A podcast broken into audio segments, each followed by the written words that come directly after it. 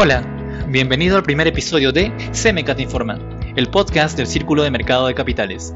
Mi nombre es Jonathan Medina Muriel y en esta ocasión te compartiré las noticias más relevantes de las dos últimas semanas, desarrolladas en los principales mercados financieros, las cuales podrás encontrar explayadas a mayor profundidad en la quinta edición del volumen 5 del Boletín Brújula Financiera.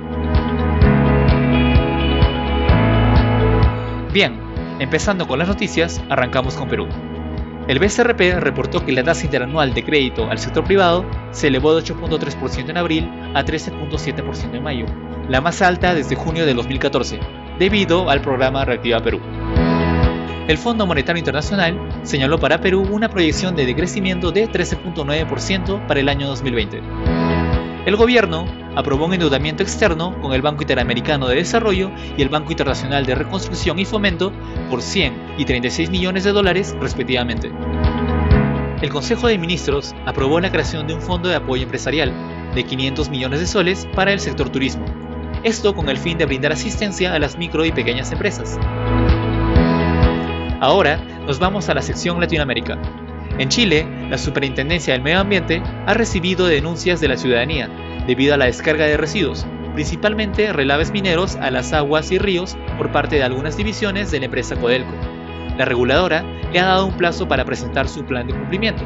Caso contrario, tendrá que presentar descargos. Brasil registra una gran salida de inversiones financieras, que coinciden con una disminución progresiva de la tasa de referencia del Banco Central en estos últimos años. En Ecuador, las empresas Latam y Avianca han señalado una reanudación de sus vuelos, luego de tres meses sin operatividad, tomando las medidas respectivas para garantizar el bienestar de sus tripulantes y pasajeros. Como se sabe, Uruguay ha tenido un muy buen control de la pandemia. Esto se traduce en una imagen de solidez y estabilidad.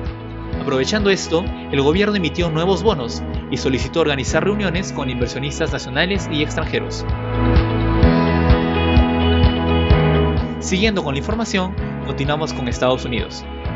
La Fed impide el pago a los accionistas de los bancos más grandes del país. Esto para garantizar su estabilidad y solidez durante la crisis provocada por la pandemia, con el fin de evitar un impacto peor que el de la crisis del 2008. El país norteamericano rompe el récord diario de contagio por coronavirus nuevamente, luego de presentarse 40.000 casos nuevos el pasado jueves. Estados Unidos evaluó aplicar tarifas arancelarias a países de la Unión Europea y al Reino Unido.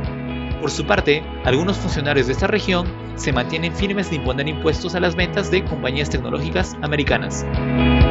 Luego de caídas en marzo y abril, el gasto de los consumidores aumenta un 8.2% en mayo, luego de la reactivación económica en Estados Unidos.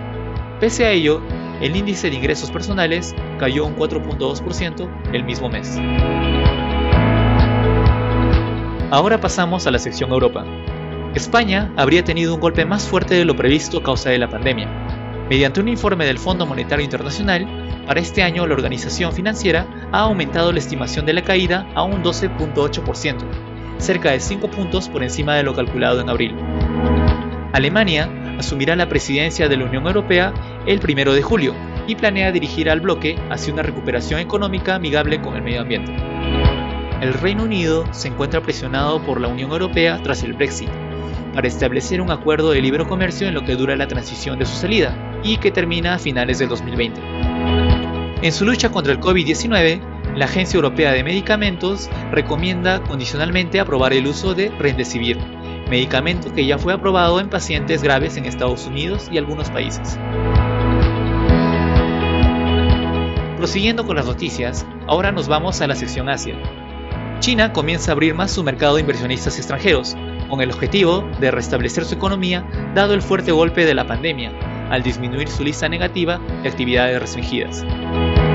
Luego de 17 años, Hong Kong impone la prohibición de la manifestación pro-democrática del 1 de julio, fecha en la cual se conmemora la retrocesión del territorio de la soberanía británica a la China en 1997.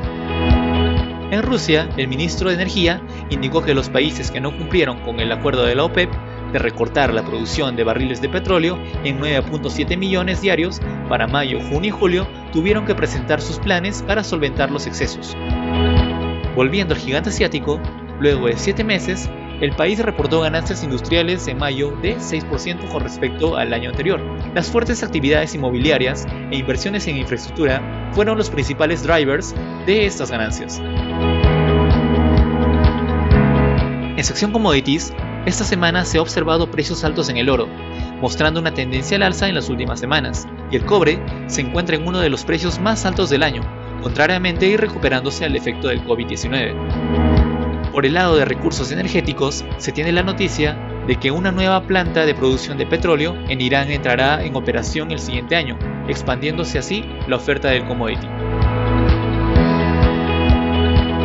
Y en la sección de cultura financiera, en línea con uno de los seis puntos explicados en la presentación del reporte de inflación de junio de este año, hecha por el presidente del Banco Central, Julio Velarde, leyendo el boletín conoceremos un poco más las finanzas públicas del país, cómo se define, cómo éstas se administran, cuál es la estructura de dicha administración, a cargo de qué entidad está y cómo es que las estadísticas de las operaciones del sector público no financiero son utilizadas para explicar la evolución y la gestión de las finanzas públicas en nuestro país. Muchas gracias por sintonizarnos. Eso fue todo por hoy. Espero que tengan un buen inicio de semana. Hasta la próxima.